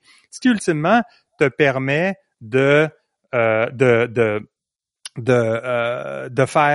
exactement, de prendre la balle au bon, essentiellement, puis de tourner ça en opportunité, qui est essentiellement une sorte de blanchiment, tu sais, c'est vraiment totalement là, comme du blanchiment d'argent. Tu laves la chose et tu te dis on va devenir des champions. Puis écoute, c'est ce que je pense qui est devenu le playbook. Donc dans le fond, c'était un PR firm là, c'est une agence de PR, c'est exactement le template que tu appliques actuellement. C'est que dans le fond, le corporatito, c'est fais ce que tu penses peut générer de l'attention. Affiche ça avec beaucoup de ESG à n'en plus finir. Aucune problématique n'est trop grave dans la mesure où ça touche pas les catégories habituelles là qui sont intouchables. Mais écoute, la mort là, tu peux toucher ça sans problème. Il y a pas de problème à aller approcher ça. C'est pas grave si après ça il y a des cascading effects de ça. C'est pas grave si on n'a pas tout compris ce que ça impliquait que d'avoir un système où la mort à travers des institutions sponsorisées par l'État peuvent apporter leur lot de problèmes. Donc, tu passes à travers ce cycle-là et dans la mesure où c'est plausible que tu as quelque chose que tu peux dire, tu avais dans ton cœur à toi l'idée de faire quelque chose de bien parce que ça t'importe, ben dans le fond, tu peux t'en sortir, puis tu vas être dans le news cycle pendant quoi, 72 heures de toute façon, avant que le monde ait tourné vers quelque chose d'autre. Donc c'est un prix pour avoir être top of mind pendant 72 heures ou une semaine, puis peu importe s'il y a de la controverse, puis après ça, ben tu dis si le monde va passer à autre chose, puis on l'a oublié, puis c'est de l'eau en dessous d'un pont, là. Exact. Puis si vraiment ça crée une controverse, ben you double down, t'en fais encore plus parce que tu te dis on va tellement d'abord qu'on a touché une corde sensible, on va virer ça en plateforme. D'ailleurs, il y avait le brave génie publicitaire, le génie, le J-guy de cette agence-là qui dit 2 paragraphes plus haut qui dit que, évidemment, c'est pas commercial, c'est pas de vendre que ce soit. Mais là, après ça, il dit il s'agit d'une plateforme de marque pour eux. Ainsi, l'idée « Tout est beauté », cette idée de voir la beauté dans tous les cas, à la fois positive et classiquement stimulante, fera partie de leur plateforme pour aller de l'avant et fera partie du fondement philosophique de base de Simons pour aller de l'avant. Donc, c'est pas commercial, mais c'est leur plateforme de marque. Donc, je sais pas à quoi ça sert une plateforme de marque. C'est clairement une plateforme de marque. C'est y a-t-il quelque chose de moins commercial que ça? Faire avancer l'humanité, c'est juste ça. Puis c'est ultimement, dans le fond, c'est pourquoi on a besoin de gouvernement lorsqu'on a juste une collection d'entreprises qui ont notre bien à cœur et qu'ultimement, c'est eux qui vont s'occuper, c'est eux qui sont en train actuellement de s'occuper des 4000 enfants qui passent par les urgences puis qui doivent attendre 20 heures pour... donc c'est... Bref, honnêtement, ça je te dis, d'entrée de jeu, je m'étais dit... Je vais respirer, tu sais, puis j'ai pas envie de créer de controverse parce qu'après tout, on ne fait qu'un modeste pain aux bananes. Mais, ça, c'est t'en arrives à un point à un moment donné où tu te dis,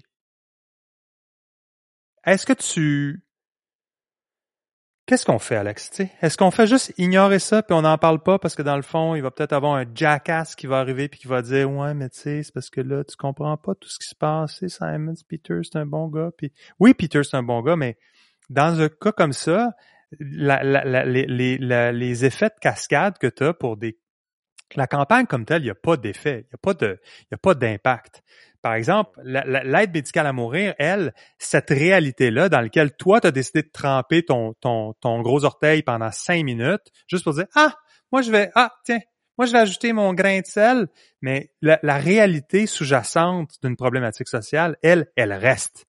Puis la problématique de système de santé sous pression, la problématique, elle reste. Puis juste d'arriver à dire « Ah, sais-tu, mourir dans une chambre d'hôpital, là, c'est pas soft. » C'est pas soft. Moi, j'aimerais ça que la mort soit plus soft. Fait qu'on a créé une campagne de pub pour ça. Ben, tu sais, surtout, ouais, c'est ça, exactement. Puis, déjà là, le message est complètement erroné parce que pour décortiquer leur pub spécifique, ça commence avec, comme tu dis, avec ta chambre d'hôpital qui... Puis, il semble suggérer comme genre, est-ce que tu veux mourir là, à l'hôpital, ou est-ce que tu veux... Après ça, ça change sur des images de la forêt, la mer. C'est comme... Je m'excuse, mais je suis pas mal sûr que Jennifer... qui va avoir son aide à mourir, va être dans un lit d'hôpital. Elle sera définitivement pas sur le bord de la plage en train de se faire donner une injection. Écoute, j'ai passé 1 an avec mon père dans le système de santé avec d'abord 6 mois aux soins palliatifs à la suite d'un stroke. Ensuite de ça, ça a été 1 an de CHSLD. J'en ai vu du monde... J'en ai vu du monde mourir dans le CHSLD avant que mon père meure lui-même. J'étais avec lui quand il est mort. Et puis, je veux dire, quand tu as une compagnie comme Simons qui vient t'insulter au plus profond de toi-même en faisant une campagne comme ça qui commence avec une chambre d'hôpital, c'est pas soft. Puis moi, je voulais que ma mort soit soft. Puis tu me parles de Jennifer, 37 ans, qui, elle, a eu une mort telle que telle. Ça, j'ai pas de problème avec ce qu'elle a choisi. Puis peut-être que moi aussi, je choisirais la même chose. J'ai rien à dire contre l'aide médicale à mourir. Mets-moi dans les mêmes circonstances que Jennifer, puis je vais être le premier à arriver avec mon petit baluchon, ma carte d'assurance maladie, à dire « Mon rendez-vous est à 9h. I'm ready. I'm ready. » Mais d'insulter l'entièreté du système de santé en commençant ta pub par une chambre d'hôpital qui ressemble à rien à ce qu'une chambre d'hôpital a l'air dans le vrai monde, puis de dire que la chambre d'hôpital, c'est pas soft, puis que mourir de façon soft, ça serait mieux, puis que toi qui vends des vêtements, tu as peut-être une opinion sur ce que c'est que de mourir en beauté with a lot of softness, ben tu m'insultes. C'est pour ça que j'en parle. Il n'y a personne qui lui a demandé qu'est-ce qu'il en pensait. Tu sais. À un moment donné, les entreprises ont décidé qu'il fallait qu'ils se positionnent sur tout et rien. Tu sais, puis tout le temps qu'on parle de ça, j'arrête pas de repenser au... Son nom m'échappe, mais tu sais, le gars qu'on a parlé dans le dernier épisode, qui était le gars qui avait inventé le « If you see something, say something ». Ouais, ouais. Tu sais, quand j'avais lu l'article sur son dessin sur lui, tu sais, qui parlait de sa vision du marketing, qui est un gras d'advertising, pour rappeler la situation, où je trouvais ça extrêmement rafraîchissant de voir que lui, son approche par rapport à la publicité puis au advertising était: décide c'est quoi ta force, focus là-dessus, puis parle-en de façon simple. Tu sais, ultimement, ça se résumait à ça, sa stratégie de marketing, puis je trouvais ça extrêmement rafraîchissant parce que c'est tout ce que ça devrait être, ultimement. Tu sais. Tu fais du coke, parle-moi de ton coke. That's it. J'ai pas besoin de savoir sur quoi tu te positionnes, j'ai pas besoin de plein d'affaires. Il y a d'autres places où ces discussions-là peuvent avoir lieu. Définitivement pas dans une publicité de Simons. Tu sais, parle-moi de tes affaires, puisque t'es une business, tout ce que tu fais est commercial, peu importe. Tu sais, simplifie ça, parle-nous de tes affaires, puis that's it. Puis je veux dire, de complexité, puis d'essayer de se gratter la tête pour se positionner, puis essayer de trouver les connexions commerciales sans avoir de l'air d'avoir de commerciales. C'est épuisant mentalement de devoir, d'un point de vue marketing, de voir les efforts qui sont mis à... Puis j'ai bien de la misère à croire que ça a un impact. Tu sais, de un, ça change rien sur la cause ou le sujet en question. Puis de deux, c'est beaucoup plus facile de faire des erreurs que de faire avancer les causes, parce que ils font avancer absolument rien. Puis c'est comme... Pour étant quelqu'un comme toi qui est en marketing depuis longtemps, c'est épuisant de voir ça. C'est décourageant. Puis, tu sais, de toute façon, Simons avait pas... Simons était... ont sûrement des enjeux d'affaires, puis mais puis en fait cette campagne-là a probablement tellement rien généré du point de vue commercial ultimement, tu sais, que on est forcé d'admettre qu'il y avait une intention légitime, noble derrière ça. Ultimement, je pense que dans le domaine des erreurs, c'est dans les ligues mineures. Là. Je pense pas que c'est une erreur dramatique. Ouais. Mais le problème plus grand, c'est le côté anodin, normal, régulier, standard, templated de ce narratif-là de saving the world, puis l'espèce de on va prendre n'importe quel sujet, on va juste exploiter ça le temps d'un moment, pas de problème, parce que dans le fond, on va toujours pouvoir dire, il y a toujours une façon dont on peut aller anoblir quelque chose. Écoute, je regardais récemment, est-ce que tu connais le nouveau concept de MAP? M-A-P? Non, c'est quoi? Tu connais pas ça? C'est un minor attracted person. Oh wow. OK. Ah oui, parce qu'il faut que tu... tu sais, j'ai un article ici dans Daily Wire. Minor attracted person inside the growing effort to destigmatize pedophilia. Parce que dans le fond, pédophile, tu sais, c'est un peu stigmatisant. Fait que dans le fond, pourquoi on changerait pas la nomenclature, tu sais? Oh. Fait que, tu sais, c'est juste si... C'est quoi le rôle citoyen à avoir, ultimement? C'est quoi la réponse qu'on doit avoir? Ultimement, tu te dis... C'est ce qui est au cœur un peu de mon débat éternel. Moi, je me suis toujours dit... « Ah, pourquoi tu t'embarquais dans des discussions? Pourquoi tu... sais, tough it out, puis commence pas à jaser de ces affaires-là, mais je me dis, à un moment donné, il y a quand même des conséquences. Il y a des conséquences à ce que on aille des sociétés privées qui utilisent des méthodes qui sont, à mon avis, douteuses. Puis ce n'est pas anti-marketing, ce n'est pas anti-publicitaire. Il y a encore de très bonnes publicités.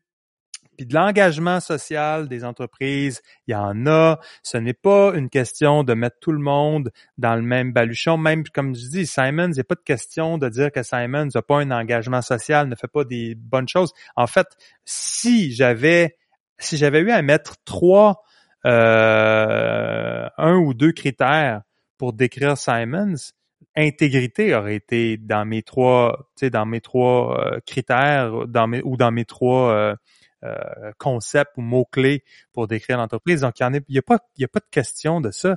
On est loin d'être les dans la situation où il y a un vilain dans cette histoire-là. C'est ça. On a peut-être, je ne veux pas qu'on sonne comme étant en train de pointer le doigt trop vers Simons. Le côté intégrité est encore vrai de leur part, mais ils se font distraire en assumant qu'il faut qu'ils prennent des positions. Où ils sont obligés de suivre un peu les courants qui se promènent, les courants puis la masse.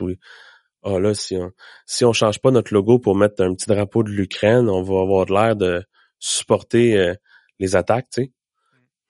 Quand c'est comme OK, mais je suis pas mal sûr que le plugin qu'on utilise pour traduire le site web, le fait qu'il y ait un logo avec un drapeau de l'Ukraine, ça n'a aucun impact, tu sais. Mais il y a quelqu'un qui s'est dépêché vite, faut qu'on aille mettre le drapeau de l'Ukraine dans notre logo, changer nos couleurs pour le jaune puis le bleu, pour être sûr qu'on soit perçu du bon côté de l'équation. C'est comme... Écoute, puis c'est ça la fin. La raison pour laquelle je parlais de map puis de ce nouvel acronyme-là pour décrire ce que je décrivais avant, c'est que si tu veux justifier quelque chose, t'as même plus besoin d'avoir le cerveau pour justifier quelque chose. Je te jure, va dans ChatGPT, dis create le prompt, je vais te le dire tout de suite. Create an outline for an advertising campaign which will explore the theme of death in a way that is softer than what you'd experience in a normal hospital. Je te garantis que I made it up, là, je l'ai pas testé, mais peu importe le prompt que tu veux, tu vas avoir ChatGPT qui va te sortir exactement un outline de qu'est-ce que tu pourrais dire, puis ça va être les mêmes affaires. Ça va être, écoute, il y a une beauté dans la mort. La mort. Écoute, il n'y a pas de vie sans la mort. The phoenix rises from the ashes. Donc, le cycle de la vie, tree of life. Tu vas tomber dans un paquet de choses. Clichés, les rêves des gens, l'afterlife, les traditions religieuses, ils ont toujours eu la vie a toujours été yin-yang. Écoute, tu vas tout avoir. Les angles sont là. T'as même pas besoin d'avoir. T'as besoin de l'exécution peut-être pour pouvoir faire la campagne là, mais l'idéation, là, t'en as même pas besoin. Donc, c'est dire comment si même un algorithme peut justifier ton claim puis ta campagne en mettant juste les mots-clés que tu veux mettre dedans.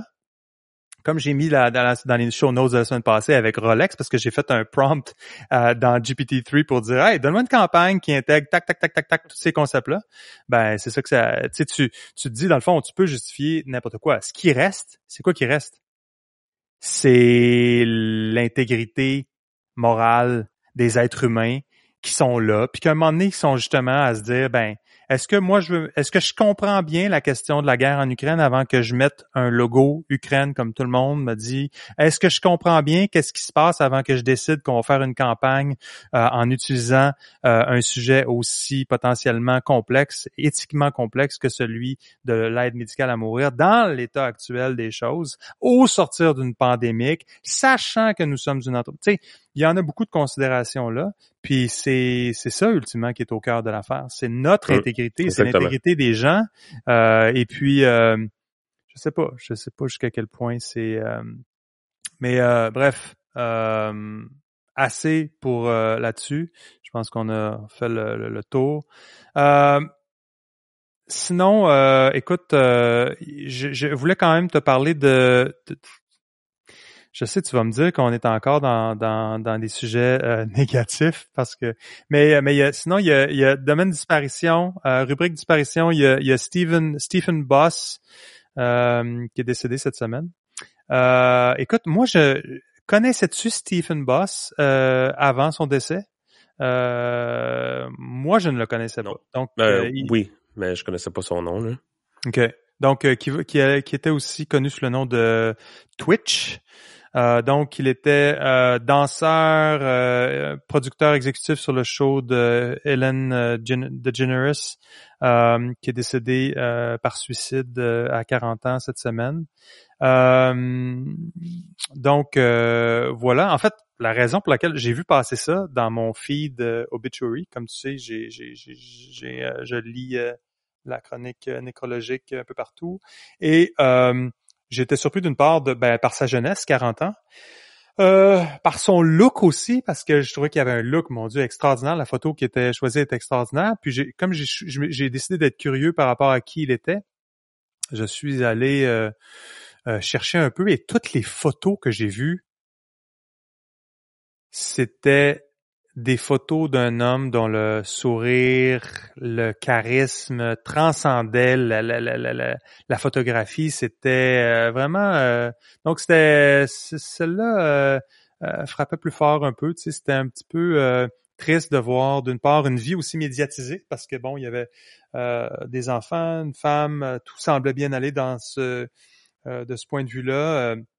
Et il faisait beaucoup de vidéos sur Instagram où il faisait des moves de danse avec sa femme, puis bref, très très triste comme histoire. J'avais essentiellement le même commentaire. Je parlais de ça avec ma femme avant hier ou avant-hier, puis ça fait partie de ceux, tu sais, puis oui, tu sais, c'est un suicide, mais tu sais, quand ça arrive de cette façon-là où on n'est pas capable d'identifier vraiment de cause, si on veut, tu sais, ou de raison, ou de, tu sais, tu te dis, tu sais, tout ce que tu vois par rapport à ce personnage-là, tu sais, c'est comme, il y avait du succès, il y avait, tu sais, il faisait ce qu'il y avait, vraisemblablement, il avait l'air de faire ce qu'il aimait, il y avait, tu sais, il y avait sa femme, ses enfants, il y avait sûrement une certaine fortune, il y avait un certain confort de vie, tu sais, puis que même ça, puis là, tu n'es pas capable de... Non, c'est dur. C'est dur de faire du sens d'une histoire comme ça, tu sais. Et c'est surtout... Ce que je veux dire, c'est que, tu sais, à chaque fois, tu te dis... Tu sais, mettons, c'est un suicide ou un overdose, tu sais. Tu te dis comme, OK, tu sais, il y avait de la drogue, il y avait un problème de drogue qui l'ont forcément amené vers ça, mais... Ouais. Ça semble pas... Dans son cas, ça n'a pas l'air d'être le cas, tu sais. Fait que tu te dis, wow. Puis il y a un côté, en fait, il y a un côté très... Quand tu j'essaie de comprendre un peu la trame des événements, d'aller dans un motel pas loin de chez toi, tu bookes une nuit, t'arrives avec rien, t'arrives avec une arme à feu. Je veux dire, il y a un côté... Ouais, le planning. Il y a un côté très clair à ça, qui donne un peu froid dans le dos, qui est très triste. Puis je trouve que aussi, ce qui était décrit, j'écoutais certaines entrevues et tout, c'était... Ce qui m'avait frappé, c'était « sunshine in a bottle ». Tu sais, la façon dont les gens le décrivaient, c'était comme... Tu sais, c'était une personne qui, partout où il passait, radiait, là, tu sais, avait un magnétisme. Puis bon, bref, très triste. Ça me faisait penser, parce qu'on parlait de publicité tantôt, puis... tu as encore 5 minutes? Ou t'es pas en retard pour la boxe, non? J'ai 5 minutes, là. Okay. J'ai été... je pourrais être typecasté comme étant quelqu'un qui chiale contre la publicité. Mais toute publicité n'est pas négative. Je te donne un exemple parce que je veux faire un lien avec l'histoire triste de Twitch. Twitch. Et, comme tu sais, mon fils joue au hockey et ce pauvre ne connaissait rien du hockey professionnel parce que on n'a pas de télé ici, puis j'écoute pas le hockey, mais comme il joue au hockey maintenant, je me suis abonné à RDS. Et lorsque tu écoutes RDS, tu as grosso modo trois sortes de publicités. Tu as des annonces de pick-up, donc des annonces de Ram, Ram ou de F-150. Ça c'est, je te dirais, 80% de la pub, c'est pas mal des pick-up trucks. Ensuite de ça, c'est des telcos, donc c'est du Bell ou du Vidéotron ou whatever it is. Dans le cas de RDS, c'est plus Bell, évidemment. Mais puis après ça, tu as de la pub gouvernementale. C'est pas mal les trois. Après ça, il y a d'autres affaires, là, mais généralement, c'est dans le gouvernemental. Puis, j'ai trouvé une pub quand même bonne. Je ne sais pas si tu l'as vu, mais ça traite justement de dépression puis de suicide.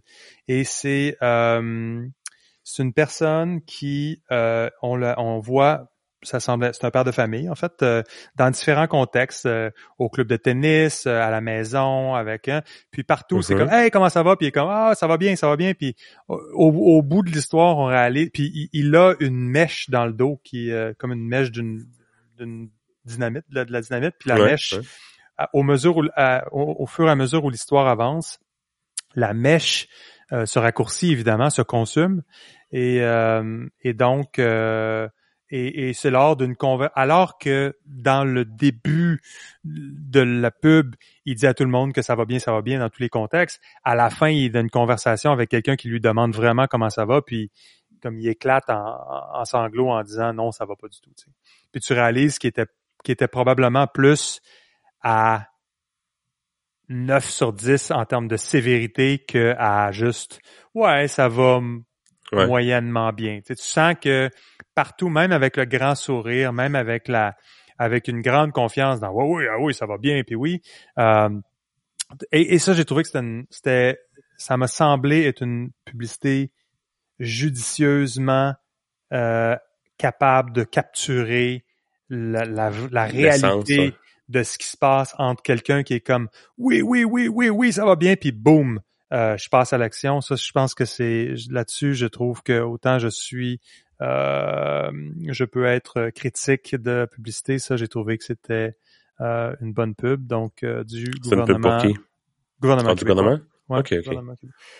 Avec, je pense, ligne ligne d'assistance là pour les cas et tout même. Ça fait du sens, là. Ouais, une bonne publicité. Donc voilà, ça, je m'étais dit que j'essaierais de me racheter, ayant été plutôt négatif sur les questions publicitaires. Voilà, je suis quand même une personne qui est malgré tout bien balancée.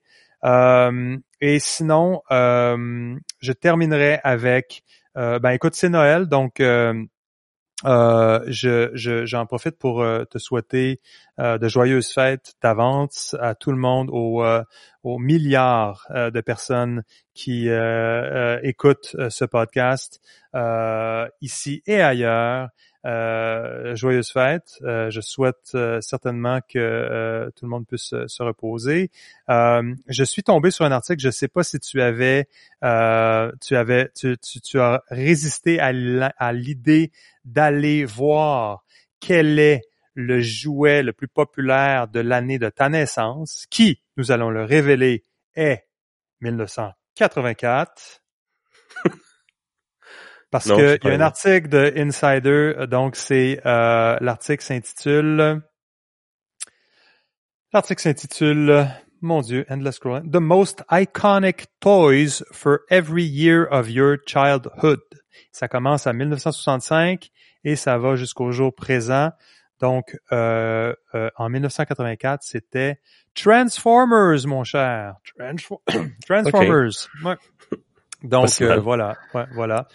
Sinon toi, est-ce que l'article a remonté assez loin ou? Moi, c'est 74 et c'est vraiment pathétique. Dungeons and Dragons. Donc vraiment, ça n'est. Écoute, je dis pathétique juste parce que Dungeons and Dragons ne pourrait pas être plus loin de mon champ d'intérêt. Mais que veux-tu? C'est arrivé. En 74, juste avant le skateboard, après le skateboard, parce que 73, c'est le skateboard, et le vénérable Uno, le jeu Uno, 1972. Donc voilà, alors beaucoup des heures et des heures de plaisir juste à regarder cet article-là. Même pas besoin du jeu comme tel. t'as beau dire que Dungeons and Dragons, c'est pas trop ton style, mais j'ai quand même l'impression que skateboard non plus, là. Non, vraiment pas. Vraiment pas. J'ai eu un skateboard. C'est pas d'avoir l'air plus cool que t'es, là. Alors, tout à fait, absolument pas. Puis je suis pas non plus un de ces pères cool qui fait encore du skateboard, là, même si t'es rendu dans la quarantaine, comme j'en vois dans le quartier, là, ils sont comme « Oh, oh, j'en fais encore, je suis encore jeune! » Non, vraiment pas, c'est pas mon cas. Écoute, je pense que ce sera le dernier pain aux bananes jusqu'au mois de janvier, à moins qu'il y ait un besoin urgent de faire du pain aux bananes, parce que coudonc, on croule sous les sujets qui sont propices à la discussion. Mais que verrons-nous? Je ne fais pas de promesses, mais ça se peut qu'on se revoie juste en janvier. Sinon, on en fera peut-être. On va voir ce qui se passe la semaine prochaine. Ouais, exact. Okay. Ce sacré SBF va sûrement nous arriver avec quelque chose qui va nous forcer à vouloir discuter, ou il y aura peut-être une campagne de publicité quelque part qu'on voudra critiquer. Mais voilà. Donc, je pense que c'est tout pour cette semaine. Est-ce que tu veux... Je te laisse le mot de la fin, mon cher. Oh, wow. Tu me prends par surprise, là. Non, j'ai rien à rajouter. Fait que... je sens que t'es... À la semaine prochaine ou à l'année prochaine. Ouais, c'est ça. Vas-y. La boxe t'attend. Vas-y. Je sais que tu veux pas être en retard, là. C'est important. Alors, c'était Full Stack Banana. Je m'appelle Louis-Jacques Darvaux. Merci d'avoir été là. Vous pouvez... Louis-Jacques Darvaux, c'est un pseudonyme, évidemment, là. Jamais j'utiliserai mon vrai nom pour faire ce genre de programme hautement critique. Vous pouvez vous abonner sur Apple Podcasts, Spotify, votre application de podcast préférée. Si vous avez été choqué, intéressé, intrigué par ce qu'on fait, ben vous pouvez laisser un commentaire. Moi, ça me ferait bien plaisir de pouvoir avoir des commentaires. C'est très facile sur Substack de faire des commentaires. Vous allez à fullstackbanana.com, vous faites un commentaire. Et on aura le plaisir de pouvoir y répondre et aborder peut-être cette question-là lors d'une prochaine épisode. Alors, merci à tous et on se reparle très bientôt. Merci à Alex d'avoir été là. Pas de problème. À la prochaine.